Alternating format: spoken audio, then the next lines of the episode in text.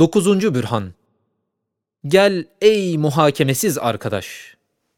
Sen şu sarayın sahibini tanımıyorsun ve tanımak da istemiyorsun. Çünkü istibat ediyorsun. Onun acip sanatlarını ve halatını akla sığıştıramadığından inkara sapıyorsun. Halbuki asıl istibat, asıl müşkilat ve hakiki suubetler ve dehşetli külfetler onu tanımamaktadır.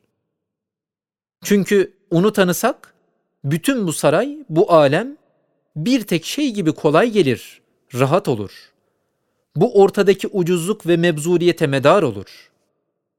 Eğer tanımazsak ve o olmazsa, o vakit her bir şey bütün bu saray kadar müşkilatlı olur. Çünkü her şey bu saray kadar sanatlıdır. O vakit ne ucuzluk ve ne de mebzuliyet kalır. Belki bu gördüğümüz şeylerin birisi değil elimize hiç kimsenin eline geçmezdi. Sen yalnız şu ipe takılan tatlı konserve kutusuna bak. Haşiye, konserve kutusu, kudret konserveleri olan kavun, karpuz, nar, süt kutusu Hindistan cevizi gibi rahmet hediyelerine işarettir. Eğer onun gizli matbaayı muciz numasından çıkmasaydı, şimdi 40 parayla aldığımız halde 100 liraya alamazdık.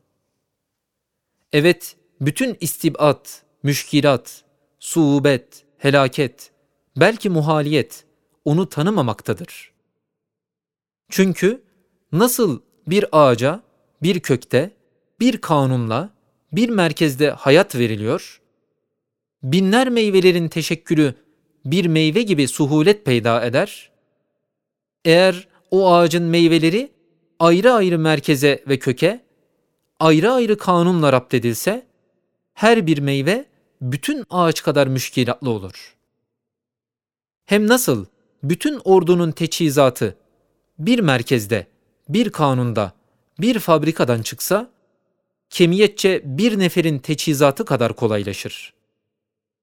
Eğer her bir neferin ayrı ayrı yerlerde teçhizatı yapılsa, alınsa, her bir neferin teçhizatı için bütün ordunun teçhizatına lazım fabrikalar bulunması lazımdır. Aynen bu iki misal gibi.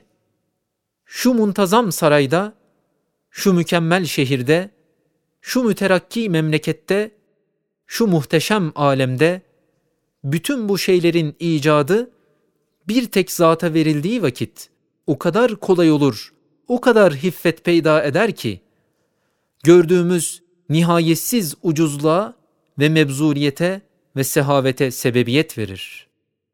Yoksa her şey o kadar pahalı, o kadar müşkilatlı olacak ki dünya verilse birisi elde edilemez.''